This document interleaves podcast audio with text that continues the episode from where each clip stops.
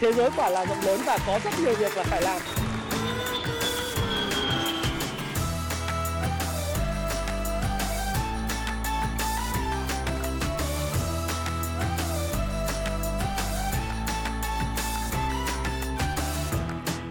Hi, xin chào tất cả các bạn. Chào mừng các bạn đã quay trở lại với channel của Thái Phạm. Và tám giờ tối ngày thứ ba hôm nay chúng ta lại cùng gặp nhau trong chuyên mục Nhịp đập thị trường. Lần này chúng ta sẽ khai thác về một chủ đề mang tính kinh tế vĩ mô một chút xíu. Hiện nay thì chúng ta cũng biết rằng là lạm phát đang trong quá trình rất là quay cuồng. Và Fed trước ngày họp mười sáu tháng ba tới đang đứng uh, trước một cái ngưỡng cửa, một cái quy định rất khó khăn tiến thoái lưỡng nan. Là bây giờ tăng lãi suất nhẹ, từ tốn, đều đều hay là tăng giật cục. Tất cả những cái thông tin mà chúng ta đều biết là Fed sẽ tăng nhẹ từ từ đều đều đặn. Nhưng mà chúng ta cũng biết là những bối cảnh luôn luôn thay đổi. Thì liệu có những bất ngờ hay không? Và thứ hai nữa là cái bối cảnh của kinh tế chính trị xã hội nó thay đổi đấy. Thì nó sẽ ảnh hưởng như thế nào đến các lớp tài sản chúng ta? Và chúng ta cần phải hành động như thế nào trong cái thời kỳ kế tiếp của cái thời kỳ bão giá nó liên tục thay đổi, đúng không nào? Và thực sự tôi thì tôi cũng muốn chia sẻ với các bạn đó là chúng ta cần phải làm gì? Nó quan trọng hơn. Thì cái bối cảnh hiện nay là thế giới đang quay cuồng trong cái cơn bão giá. Bởi vì thực ra là cái cơn bão giá mặc dù là có sự hạ, hạ nhiệt về cái giá năng lượng và khí đốt trong một vài ngày gần đây. Nhưng mà chúng ta cũng thấy rằng là cái giá dầu tăng mạnh đấy, nó đã khiến cho thế giới uh, phải đối mặt với cú sốc năng lượng lớn nhất trong lịch sử. Đấy. Và tất cả cái việc mà tăng giá nhanh và mạnh của giá dầu trong đầu năm hai không hai hai nó đã thúc đẩy những cái giá cả của các mặt hàng khác nó tăng rất là mạnh.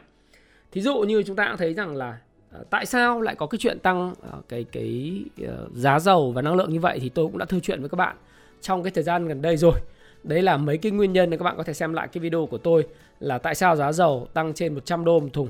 Thì thứ nhất đó là vấn đề liên quan đến cung cầu do cái đại dịch thì người ta cắt cái cung đi, OPEC cộng người ta cắt cái sản lượng đi. Đến bây giờ thì cái đại dịch nó quay trở lại bình thường, trừ Trung Quốc là vẫn còn zero Covid. Thế còn tất cả các cái đất nước, các cái quốc gia thì đã mở cửa trở lại và cái cầu nó tăng đột biến. Nó dẫn tới một điều, đấy là gì? À, đấy là các cái nhu cầu tăng mạnh và cái nguồn cung không được đáp ứng thì cung cầu nó lệch. Đấy là nguyên nhân. Thứ hai đó là cái liên quan đến cái câu chuyện là cái, cái chất xúc tác của Nga và Ukraine, những cái xung đột mà chúng ta đã thấy. Và các bạn biết là Nga là cái đất nước xuất khẩu dầu thô lớn thứ nhì thế giới sau cái, cái, cái tổ chức OPEC cộng mà à, sorry, là chiếm mười hai phần trăm sản lượng xuất khẩu dầu thô toàn thế giới cơ mà. Và Nga còn là đứng là cái quốc gia mà uh, hiện tại là chiếm rất nhiều cái lượng sản lượng xuất khẩu những cái mặt hàng về kim loại, về lương thực, thực phẩm toàn thế giới. Tôi nói thí dụ như là trong cái phiên ngày tám tháng ba, cách đây khoảng một tuần thì sàn giao dịch uh, chứng khoán, uh, sàn giao dịch kim loại hàng hóa của London đấy, là London uh, lờ em i là một trong sàn giao dịch kim loại chủ chốt châu Âu thì đã chứng kiến là đợt tăng giá đến hai trăm năm mươi phần trăm của cái nguyên liệu niken. Thì các bạn cũng thấy rằng là đó là một trong những cái uh, nó thúc đẩy, tức là cái cuộc khủng hoảng của Nga và Ukraine và dẫn tới cái biện pháp trừng phạt về kinh tế của Mỹ, NATO, Mỹ và các nước phương Tây, đồng minh phương Tây với Nga, nó đã làm gián đoạn cái nguồn cung, khiến cho tất cả những cái mặt hàng uh, nó cũng tăng này. Một cách, một cách rất là khủng khiếp. Ngành sản xuất chip uh, cũng đối mặt với lại những cái tình trạng thiếu nguồn cung kéo dài do khan hụt cái khí hiếm như là neon hay xenon hay là krypton, là đây một cái sản phẩm phụ không thể thiếu trong quá trình sản xuất chip. Và Ukraine cung cấp tới năm mươi phần trăm khí neon và bốn mươi phần trăm khí krypton, chứ không phải krypton, krypton toàn thế giới.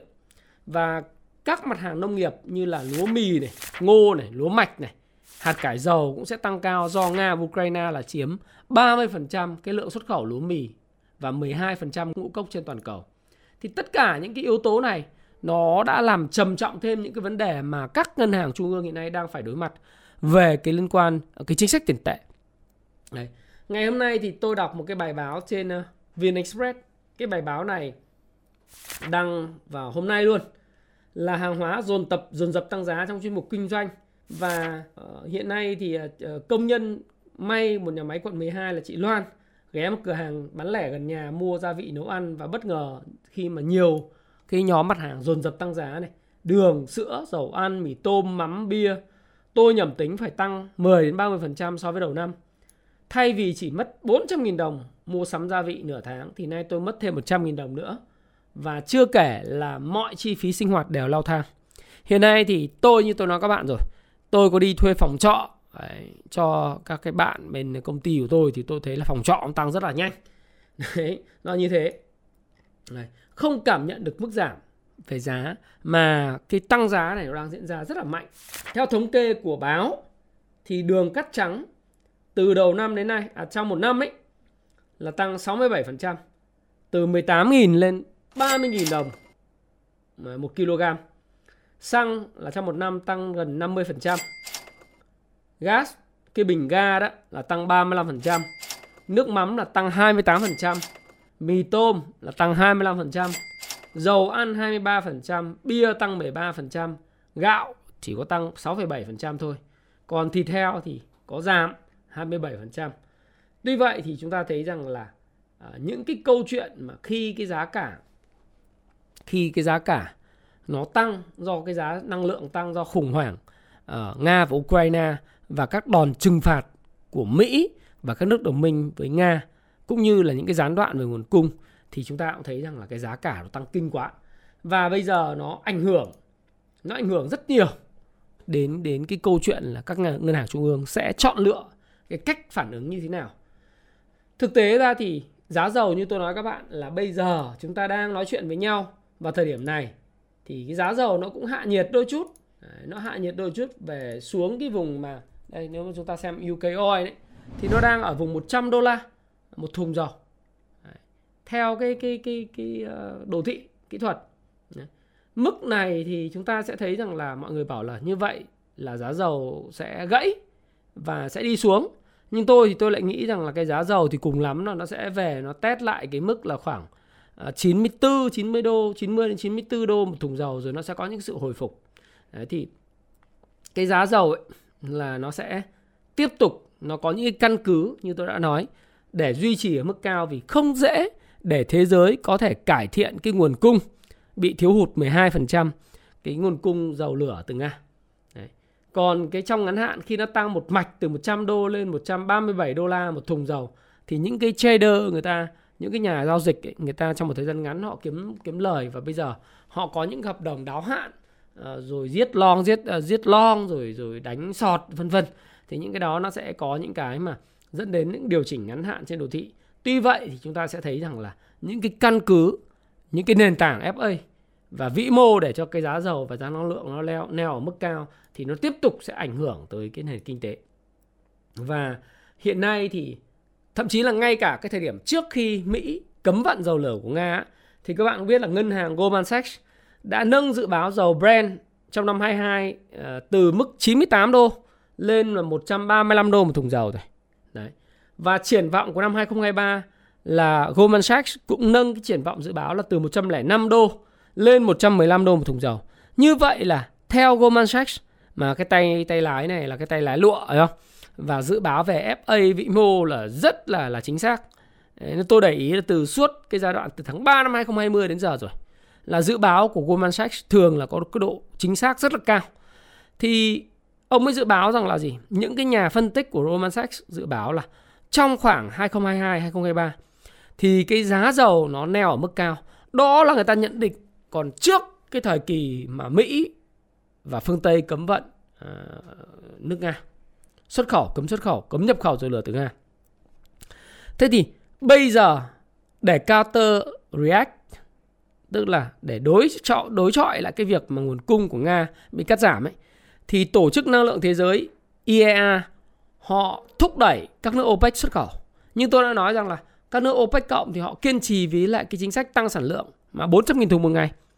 Đồng thời là Mỹ uh, mở cửa lại cho Venezuela xuất khẩu dầu. Nhưng mà vấn đề các bạn là để khôi phục lại những cái giàn khoan và cái cơ sở vật chất để giúp uh, Venezuela xuất khẩu dầu lửa trở lại ấy, thì khá là khó khăn, bởi nó cần thời gian. Nó cần thời gian vì sao? Bởi vì là Venezuela cũng đã từng bị Mỹ cấm vận. Đấy, vì không thừa nhận cái vị tổng thống hiện tại, người ta bị cấm vận thì cái ngành dầu lửa người ta bị lao dốc. Trong khi đó cái trữ lượng dầu mỏ của Venezuela thì rất là lớn, phải không nào? Rồi Mỹ có thể đàm phán hạt nhân với Iran, nhưng mà cái chuyện đấy là cái chuyện khá là mất nhiều thời gian và không có dễ để thực thi. Chính bởi vậy thì Goldman Sachs ngay cả trước khi cái cái việc xung đột xảy ra thì đã dự báo như vậy, và bây giờ sau khi xảy ra thì ông cho rằng là cái tình hình kinh tế, tức là những những cái người phân tích thuộc Goldman Sachs họ cho rằng là kinh tế thế giới thì có phải có thể phải đối mặt với cú sốc cung cấp năng lượng lớn nhất từ trước đến nay, bởi vì cái vai trò chủ chốt về năng lượng của Nga là uh, không thể thay thế. Rồi J P Morgan cũng dự báo giá dầu có thể chạm mức là một trăm tám mươi lăm đô một thùng vào cuối năm hai không hai hai nếu sự gián đoạn xuất khẩu của Nga kéo dài và cái chiến sự uh, của cô dâu tám tuổi Nga và Ukraine uh, sẽ tiếp tục leo thang. Thế thì ngày hôm nay tôi đọc những cái bài báo mà cập nhật cho các bạn biết là đến thời điểm này, cái ông mà Zelensky, tổng thống của Ukraine, tất nhiên một đất nước bị xâm phạm chủ quyền thì không đời nào người ta buông súng đầu hàng. Người ta là nước nhỏ hay là nước lớn, nếu như anh bị xâm lược vì bất cứ một lý do gì thì không thể buông súng đầu hàng ngay. Còn một ngược lại, một cái đất nước như Nga mà khi họ đã phát động cái chiến dịch quân sự thì họ phải đạt được cái mục tiêu của mình. Khi họ bất chấp bị phong tỏa ba trăm tỷ đô la, đấy, cái nguồn dự trữ ngoại hối của họ toàn thế giới, và chấp nhận bị các tỷ phú và các chính trị bị trừng phạt, thì họ cũng phải đạt được mục đích quân sự.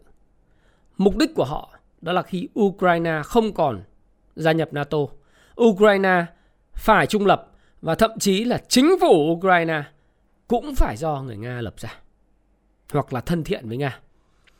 Giống như là Nga vừa rồi chiếm cái thành phố của Ukraine, ngay lập tức là phế truất cái ông thị trưởng cũ, đấy, người mà theo phương Tây, để mà thay thế bằng vị thị trưởng mới mà thân thiện với Nga và phụ thuộc vào Nga.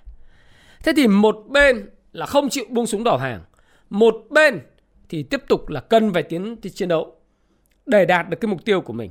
Dù tôi thì tôi đã nói với các bạn rồi, tôi không ủng hộ Putin, tôi cũng uh, thực sự là không ủng hộ chiến tranh. Nhưng rõ ràng, tôi cũng không nói ai sai đúng, nhưng rõ ràng khi anh anh đưa quân xâm chiếm một quốc gia có chủ quyền như vậy là nó không được, không được rồi, đúng không? Và nhưng mà cái việc của anh là nước lớn. Việc của anh là nước lớn, việc của anh muốn đạt được mục đích của anh. Thế thì chỉ khổ cho người dân Ukraine thôi. Và thực tế các bạn thấy rằng là nếu mình là là là người dân Ukraine thì cũng không thể là buông súng đầu hàng được. Thì cái ở đây, góc độ ở đây chúng ta không bàn về cái chuyện chính trị. À, và tôi cũng tuyên bố trách nhiệm một cái là đây là những cái, cái ý kiến của cá nhân ông Thái Phạm, và ông Thái Phạm hoàn toàn có thể sai. Tuy nhiên quan điểm ông Thái Phạm thì sẽ, sẽ góp cho các bạn góp nhìn về vấn đề bạn quan tâm, và các bạn tự chịu trách nhiệm về hành vi mua bán của mình bạn nhé. Thì cái này cũng là một cái mà tôi muốn để nói cho các bạn để các bạn hiểu chuyện đấy.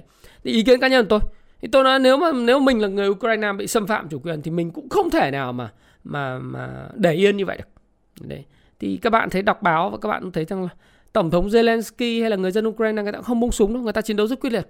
Và tại thời điểm hiện nay, khi chúng ta nói nói chuyện thì ở thủ đô Kiev là đang xảy ra những xung đột ở quy mô lớn, pháo kích liên tục liên hồi, và các bạn thấy là quân đội của của uh, Nga là áp sát Kiev, ừ, áp sát rất sát. Thì cái câu chuyện là đàm phán online rất khó đạt được cái thỏa thuận sớm, rất khó. Cho tôi thì tôi nhận định là không đạt được cái thỏa thuận sớm. Nếu đạt được cái thỏa thuận thì phải một trong hai bên lưỡng bại câu thương, chịu không nổi và chán, hoặc là đạt được mục tiêu của mình. Đấy. Thì tất cả những cái điều đó nó đã khiến cho là J P Morgan dự báo rằng là giá dầu sẽ lên mức kỷ lục một trăm tám mươi lăm đô vào thùng vào cuối năm hai không hai hai nếu sự gián đoạn xuất khẩu của Nga kéo dài. Và ngân hàng này cũng như mặc dù là ngân hàng này cũng như hầu hết các nhà phân tích tham gia khảo sát của Reuters thì cho rằng là mức giá bình quân thì nó vào khoảng một trăm đô thôi. Đấy. Nhưng mà chúng ta cũng cứ chuẩn bị cho những cái điều mà nó sẽ xảy ra với cái hệ lụy. Cái hệ lụy thì chúng ta cũng đã trao đổi. Cái bão giá nó sẽ ảnh hưởng đến tăng trưởng toàn cầu. Theo ông Mark Zandi, chuyên gia cao cấp của Moody's Analytics, ông cho rằng là cứ giá dầu tăng thêm mười đô thì kinh tế toàn cầu sẽ bị giảm không phẩy một phần trăm. Và với thời điểm hiện nay thì theo đánh giá của Moody và cả H S B C toàn cầu thì cái giá năng lượng nó là một cái đòn chí mạng đối với tăng trưởng toàn cầu. Đấy, thì bởi vì cái bão giá như chúng ta vừa thấy ở cái bài báo trên VnExpress là giá tăng mạnh, lương thực thực phẩm tăng hai mươi ba phần trăm. Trong cái đời sống của người uh, công nhân và, và, và những người lao động là bị ảnh hưởng rất nặng nề. rồi di chuyển đi lại bằng máy bay, tàu xe cũng khó khăn. Đấy, thì các bạn cũng biết rằng là hiện nay gián đoạn về chuỗi cung ứng toàn cầu xảy ra đến từ ba nguồn. Thứ nhất là khó khăn về ảnh hưởng các tuyến đường bộ, hạn chế về các tuyến đường không và hủy bỏ các tuyến đường biển từ Ukraine. Và bản thân cái tuyến mà chuỗi cung ứng lương thực toàn cầu ấy, các bạn biết là riêng cái, cái biển đen ấy, cái, cái cảng Azov là cái tuyến đường thủy nằm giữa Nga, Ukraine kết nối biển đen ấy, là nơi quan trọng nhất để xuất khẩu lương thực và ngũ cốc. Bởi vì Nga và Ukraine là chiếm hai mươi tư phẩy ba phần trăm lượng xuất khẩu ngũ cốc trên toàn cầu. Nga là xuất khẩu là bốn mươi triệu lượng bốn mươi triệu tấn ngũ cốc một năm. Mỹ là chín mươi lăm triệu, Ukraine là sáu mươi ba triệu. Bây giờ đánh nhau như thế thì cái nguồn cung ngũ cốc là vào khoảng là một trăm lẻ ba triệu tấn là bị biến mất hoặc là gần như là sẽ bị đóng băng, bởi vì ông tổng thống Putin bây giờ ông cũng ký cái sắc lệnh là không xuất khẩu nữa. Đấy thì, thế thì bây giờ cái ngũ cốc nó nguồn cung nó mất đi hai mươi tư phẩy ba phần trăm thì các bạn thấy rằng cái giá ngũ cốc nó sẽ tăng vọt lên. Đấy, và bây giờ hỗn loạn ở Biển Đen, nghĩa là cái tàu bè người ta đi ở những cái tuyến đường đấy người ta rất sợ bị, thứ nhất là uh, xảy ra một cái hiện tượng là uh, tên bay đạn lạc, và cái phí bảo hiểm theo cái tàu nó rất là lớn, nó không có đáng, kể cả và sinh mạng về về về tài chính, tất cả mọi thứ nó dẫn tới là cái nguồn cung lương thực sẽ có vấn đề. Rồi các bạn biết là uh, Việt Nam Airlines của chúng ta hiện nay đang kiến nghị là miễn thuế môi trường và tăng trần giá vé máy bay là để tăng giá đấy. Tăng giá vé, bây giờ giá dầu tăng thế thì đang kiến nghị là bỏ thuế môi trường đi và tăng trần tăng tăng giá trần vé máy bay đi. Thì cái này cũng là sẽ tăng giá của vận tải. Đấy, chiếc cước phí vận tải thì bây giờ tăng hai mươi đến ba mươi phần trăm rồi. Lương thực thực phẩm tăng mạnh. Rồi bão giá xảy ra khắp toàn cầu. Ở Mỹ thì chúng ta cũng biết rằng là lạm phát của Mỹ và tháng một là tăng bảy phẩy năm phần trăm so cùng kỳ năm ngoái. Cái tháng hai này chúng ta đang dự báo là sẽ là khoảng tầm bảy phẩy chín phần trăm. Các nhà kinh tế học economist dự báo là sẽ lên khoảng tám phần trăm đến bảy phẩy chín đến tám phần trăm. Còn ở châu Âu thì lạm phát tăng lên mức kỷ lục năm phẩy tám phần trăm là cao nhất trong hơn bốn mươi năm qua. Ở Anh là trên năm phẩy năm phần trăm rồi.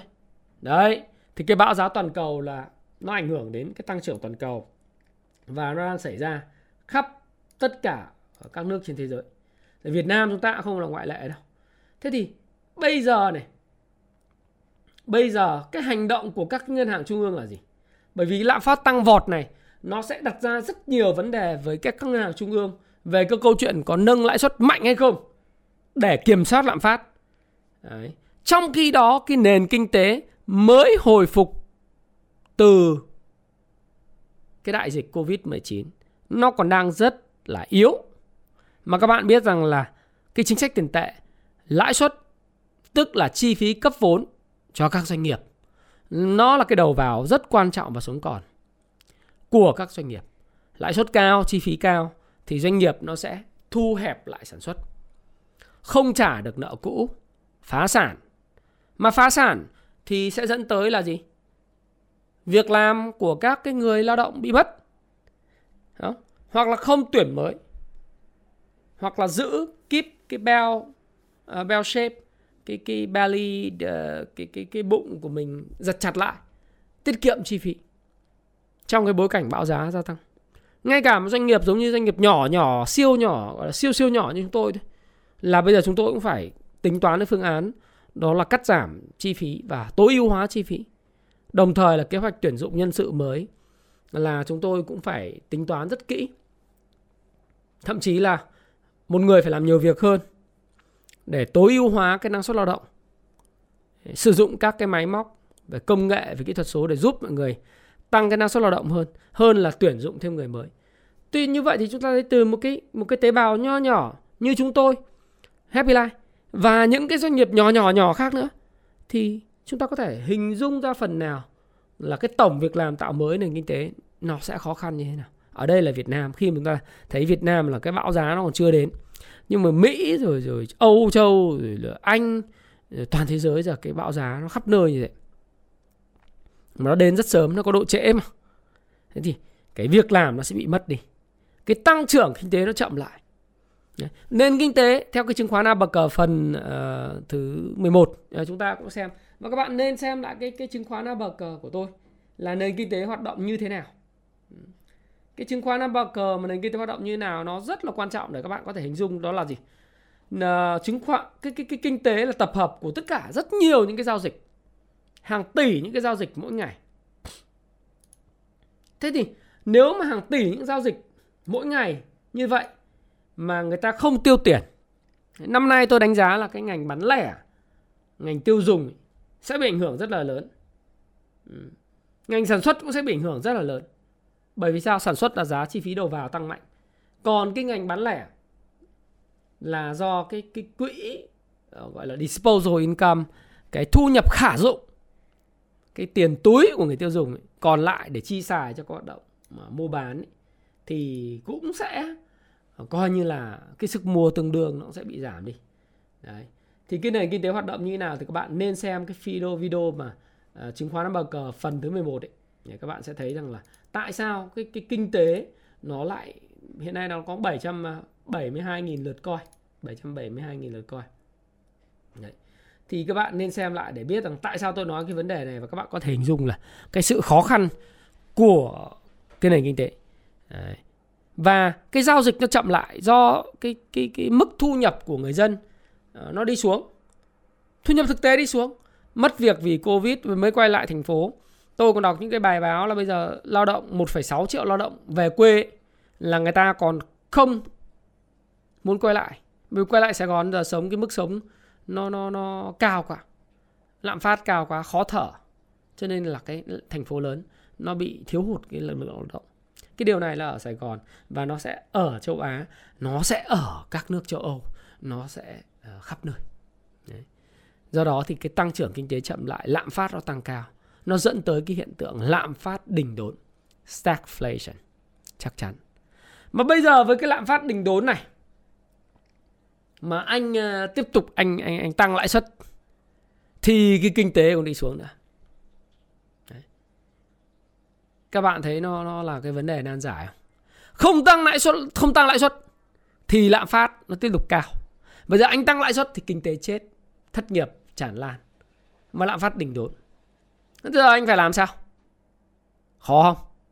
Đấy lên mà một trong những cái gọi là tôi tôi tôi gọi là cái câu chuyện là tiến thoái lưỡng nan, không biết phải làm thế nào.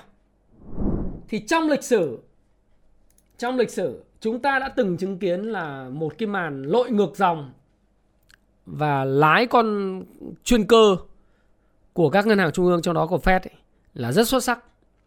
Trong lịch sử thì chỉ có Alan, Alan Greenspan, đấy, cựu chủ tịch của Fed năm một nghìn chín trăm chín mươi tư đến một nghìn chín trăm chín mươi lăm, là ông ta làm được một cái câu chuyện là lèo lái con thuyền kinh tế Mỹ vượt ra khỏi cái, cái tình trạng stagflation, stagflation, lạm phát đình trệ một cách rất xuất sắc.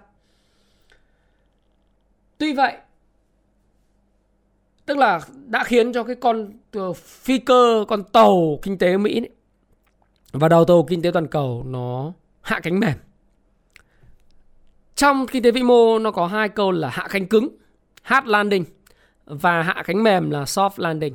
Hạ cánh cứng là nó giống như một cái máy bay lao rầm phát xuống, bốc cháy và nền kinh tế bị thiêu rụi hoặc là hư hỏng nặng. Thế còn hạ cánh mềm là là anh cái cái Um, tàu bay của anh đi trong cái thời tiết khí hậu khí hậu nó khó khăn, rung lắc, nhưng mà anh vẫn tìm cách đưa cái máy bay, được ví như cái nền kinh tế, hạ cánh an toàn. Đấy. Tuy vậy thì chúng ta để ý như sau cái chính sách của Fed trong cái thời kỳ đó. Trong chín ba, chín tư và chín lăm, ba năm liên tiếp thì lãi suất điều hành tăng gấp đôi. Đấy. Có một cái giới hạn trên là sáu phần trăm, tăng từ mức khoảng ba phần trăm lên sáu phần trăm. Lãi suất tăng khiến tăng trưởng giảm tốc, tăng trưởng giảm một nửa. Thất nghiệp được duy trì ở mức từ bảy phần trăm, kinh tế ổn định trở lại. Mọi người chấp nhận một new reality, một cái uh, mức mới, thì lạm thất nghiệp nó lên vào khoảng năm phẩy năm phần trăm, nó giảm một phẩy năm phần trăm, coi như là hạ cánh mềm. Và lạm phát từ mức ba phần trăm xuống mức hai phần trăm, giống như điều hành. Nhưng cái con tàu hiện nay của nước Mỹ này, con tàu kinh tế của nước Mỹ hiện nay khó điều hành hơn rất nhiều. Lạm phát lần đầu tiên lên tám phần trăm, bảy phẩy chín phần trăm trong tháng hai này và tháng ba. Tôi nghĩ rằng lạm phát sẽ lên khoảng trên tám phần trăm. Nếu với cách hành xử hiện tại của Fed và đặc biệt là cái, cái sự mà vẫn còn khá là bồ câu của ông Williams, Fed New York, một thành viên quan trọng của Fed, thì chúng ta cũng sẽ thấy rằng là Fed sẽ nâng lãi suất. Tuy vậy, mức độ nâng lãi suất của Fed sẽ từ từ. Nó sẽ giống như là chúng ta sẽ giống như con ếch ngồi trong cái một cái nồi nước sôi, à, nồi nước nước lạnh, bắt đầu được đun nhiệt lên từ từ. Bắt đầu sẽ là những cái đợt tăng không phẩy hai mươi lăm phần trăm vào tháng ba, không phẩy hai mươi lăm phần trăm vào tháng năm, rồi cứ mỗi lần họp tăng lên. Tôi dự là trong ba năm thì cái lãi suất điều hành sẽ có một cái mức chặn trên nó vào khoảng năm phần trăm. Có nghĩa là gì? Muốn khống chế lạm phát thì cái lãi suất điều hành của Fed sẽ lên mức khoảng năm phần trăm. Tức là cái mức tăng mà khá là khủng khiếp, mà tôi nghĩ là thị trường thế giới về tài chính khó có thể chịu đựng được quá lâu với lại cái mức này. Nhưng dần dần sau đó thì người ta mới mới quen. Đấy là dự báo cá nhân của tôi. Nhưng mà nhìn cái cách mà Alan Greenspan, cựu chủ tịch Fed năm một chín chín ba chín lăm vượt qua cái đợt khủng hoảng, thì chúng ta cũng có thể dự báo được là mặc dù đứng trước một cái dilemma, cái tiến thoái lưỡng nan là có tăng lãi suất hay không tăng lãi suất, thì chúng ta cũng có thể dự báo được một điều gần như chắc chắn, đó là lãi suất sẽ không còn rẻ nữa. Và nó sẽ tăng. Nó sẽ tăng đều đặn. Ít nhất trong một năm nữa, lãi suất sẽ quay trở về mức trước thời điểm dịch bùng phát là tháng ba năm hai không hai không. Và mọi người phải chấp nhận chuyện đó. Phải chấp nhận chuyện đó. Thì tất cả những cái điều này nó sẽ ảnh hưởng tới cái gì? Nó sẽ ảnh hưởng tới cái mà chúng ta nhìn thấy ở đây này. Đó là việc rút vốn của các cái định chế đầu tư ép i i trên toàn cầu. Mỹ tăng lãi suất sẽ khiến cho các nhà đầu tư rút vốn khỏi các nước phát triển, các nước đang phát triển và các nước cận biên, ít nhiều làm cho nền kinh tế tăng trưởng yếu hơn.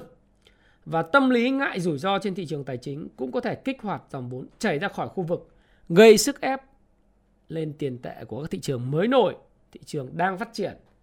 Và đây là điều mà lạm phát đình đốn tác động kép với lại gì? Tăng trưởng giê đê pê thấp, thất nghiệp tràn lan. Thì uh, tôi thì tôi nghĩ rằng là chúng ta còn cần thêm thời gian để khẳng định điều này.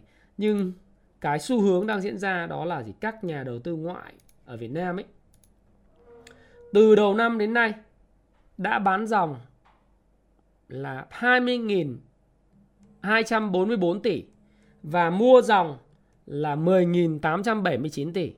Như vậy là từ ngày mùng một đến nay là mới là hai tháng rưỡi.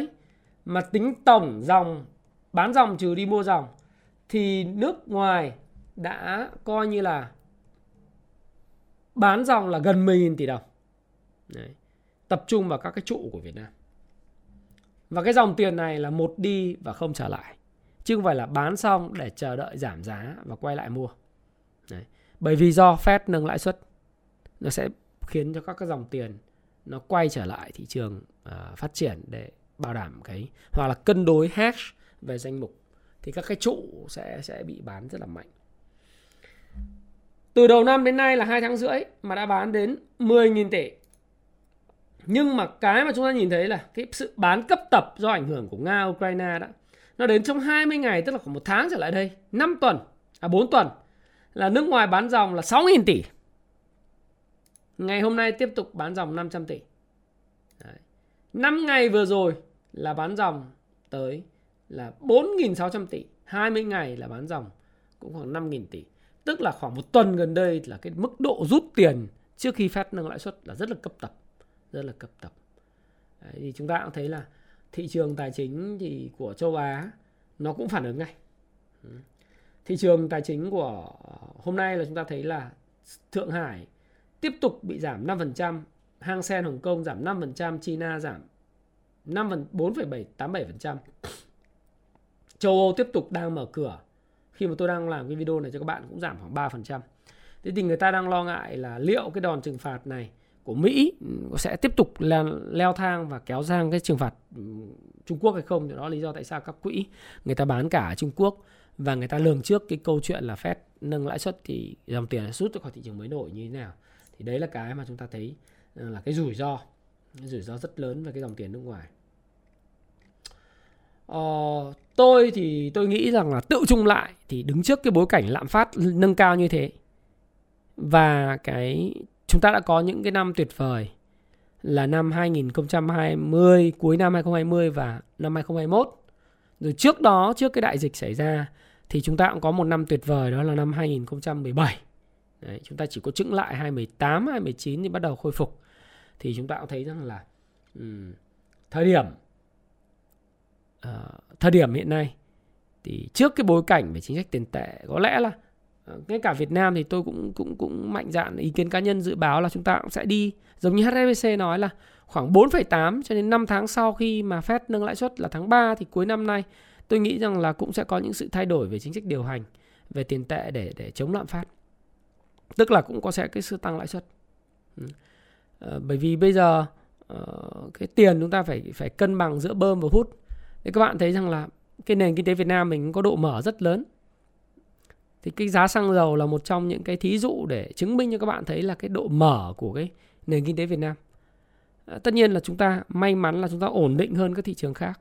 Mặc dù vậy thì các bạn mới hiểu rằng là thế giới thì chính chính sách những cái gì nó xảy ra xung quanh thì nó có thể nó sẽ phải mất một thời gian ảnh hưởng thị trường Việt Nam. Thế thì cái đó là cái mà chúng ta nhìn thấy.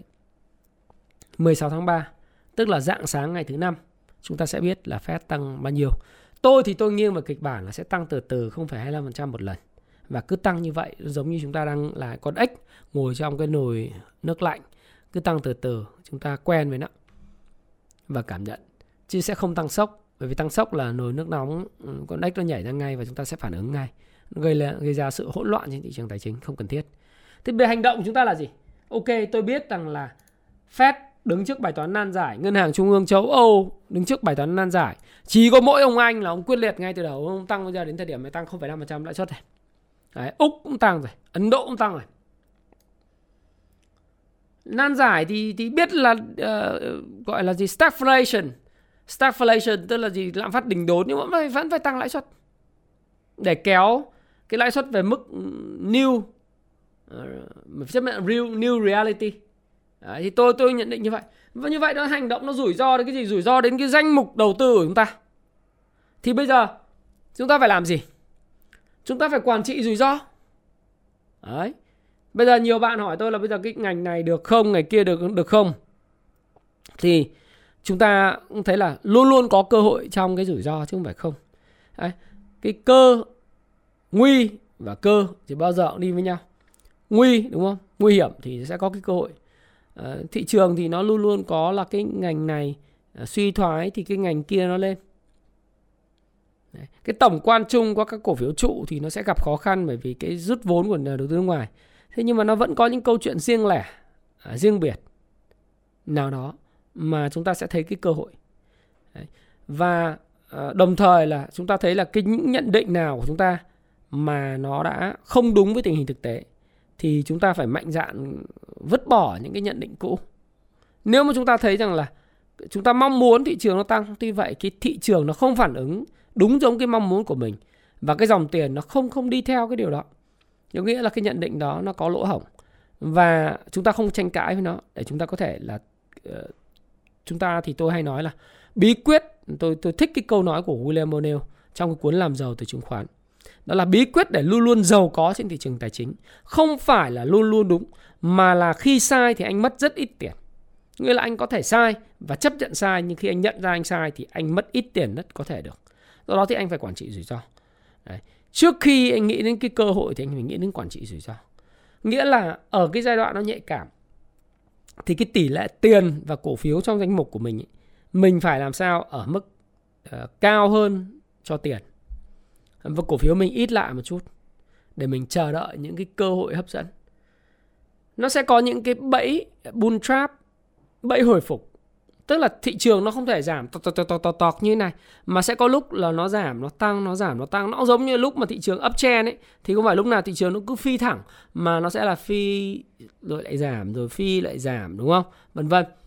Và chúng ta giữ tiền hàng ở mức hợp lý. Những cái gì sai thì chúng ta cắt cây tỉa cành đi. Tức là những cái cây nó bị sâu bệnh. Đấy, những cái cổ phiếu trong cái danh mục của chúng ta, thường là chúng ta sẽ thường là để những cái cổ phiếu yếu trong danh mục.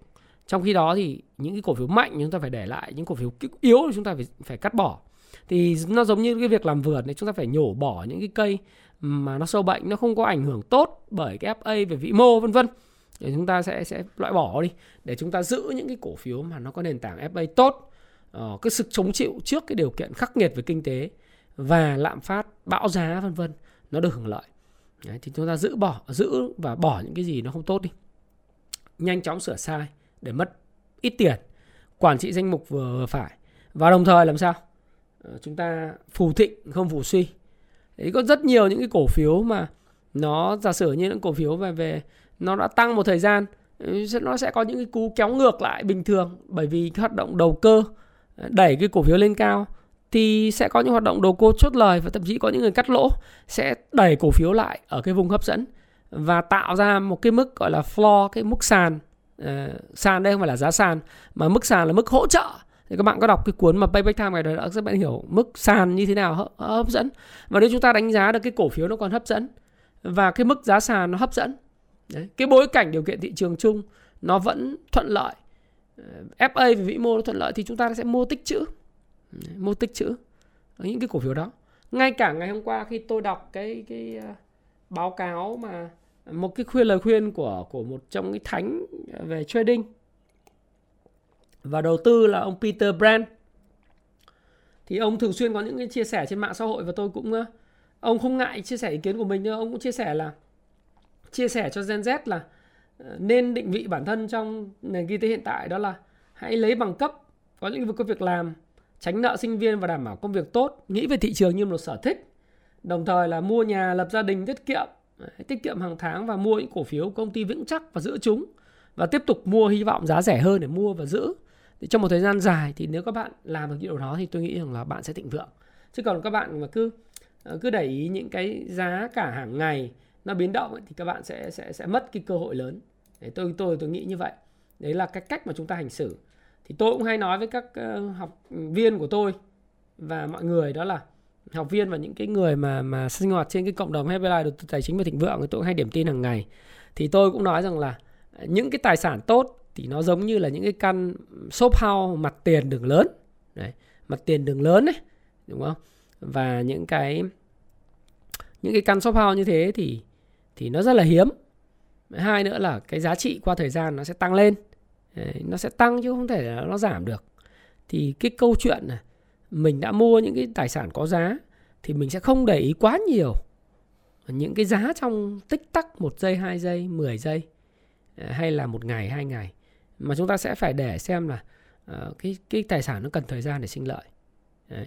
Nó giống như là cái, cái video chứng khoán A Bờ Cờ phần thứ mười chấm một của tôi, các bạn xem lại đấy. Thì chúng ta cần phải thời gian, đun đu thì nó phải cần thời gian để nó sinh lợi, cần một năm, hai năm, ba năm. Thì những cái tài sản mà các bạn mua ấy, nếu các bạn mua ở cái vùng uh, sàn trần cứng, sàn cứng, thì các bạn sẽ có cái lợi nhuận nó cao nếu các bạn tin tưởng vào triển vọng của công ty.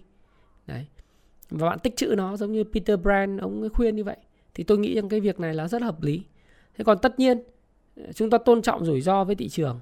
Nếu các bạn kinh doanh ngắn hạn và trung hạn, đặc biệt là kinh doanh ngắn hạn, chúng ta lướt sóng cổ phiếu và chúng ta trường phái vào những người mua và tìm kiếm lợi nhuận ngắn hạn, thì thị trường và xu hướng nó là bạn. Nếu mà chúng ta đã mua theo trường phái đó thì chạm vào ngưỡng cắt lỗ là chúng ta phải cắt lỗ, và chúng ta không tranh cãi với thị trường. Thế còn những người mua theo trường phái dài hạn thì cái giảm giá nó sẽ là cái cơ hội theo payback time hay đòi nợ. Chứ, chứ đừng lẫn lộn giữa hai trường phái. Để mua vì lướt sóng mà cuối cùng lại trở thành nhà đầu tư giá trị bất đắc dĩ thì không được. Mà mua để đầu tư giá trị mà lại lúc nào cũng để ý cái, cái, cái, cái giá cả nó cứ tăng lên giảm xuống, đau hết nhịp tim, thì đấy không phải là giá trị. Hay là đấy không phải là đầu tư gọi là lâu dài, kinh doanh lâu dài. Tôi thì tôi chưa bao giờ nói là tôi là nhà đầu tư giá trị, tôi là người kinh doanh. Có những cái mặt hàng kinh doanh ngắn, kinh doanh dài, kinh doanh trung hạn, vân vân. Nhưng mà không bao giờ lầm lẫn giữa cái khái niệm ngắn, chung và dài. Mua vì ngắn thì bán vì ngắn, mua vì dài thì giữ dài. Mua vì cái gì bán vì cái đó. Thế tôi hay nói với học viên và những cái thành viên trên cái cộng đồng Happy Life, các bạn chưa tham gia các bạn lên tham gia. Đấy, tôi cũng, cũng cũng như vậy. Và trong một năm vừa rồi thì cái số lượng thành viên nó tăng từ là sáu mươi nghìn người lên đến là chín mươi hai, chín mươi mốt, chín mươi hai nghìn người rồi. Thì cái, cái video YouTube của tôi thì cũng đã lên tới là bảy trăm tám mươi tám nghìn người. Và hy vọng là trong thời gian tới, à, nếu các bạn cảm thấy thích cái channel Thái Phạm, các bạn subscribe. Ai chưa đăng ký thì subscribe kênh của Thái Phạm giùm tôi. Nhớ nhấn nút like rồi đăng ký kênh, nhấn một cái nút chuông để khi tôi ra cái video về nhịp đập thị trường, về tài chính cá nhân, về phát triển bản thân thì bạn sẽ là người nhận đầu tiên và sớm hơn tất cả những người khác. Và together, tôi với sự hỗ trợ của các bạn thì hy vọng là trong một thời gian sớm nhất, trong một năm tới, tôi sẽ có một cái nút vàng để có thể phục vụ và phụng sự các bạn nhiều hơn. Có những chủ đề nó mang tính sát sườn thời sự như cái video như thế này, những cái video về kinh tế vĩ mô a bờ cờ, những cái chứng khoán a bờ cờ, tài chính cá nhân a bờ cờ, và thậm chí là thể dục thể thao, phát triển cuộc đời thịnh vượng để giúp cho các bạn phát triển hơn nữa trong cuộc sống. Và Thái Phạm cảm ơn bạn đã lắng nghe chia sẻ của Thái Phạm và xin hẹn gặp lại các bạn trong video tiếp theo. Cảm ơn các bạn rất nhiều.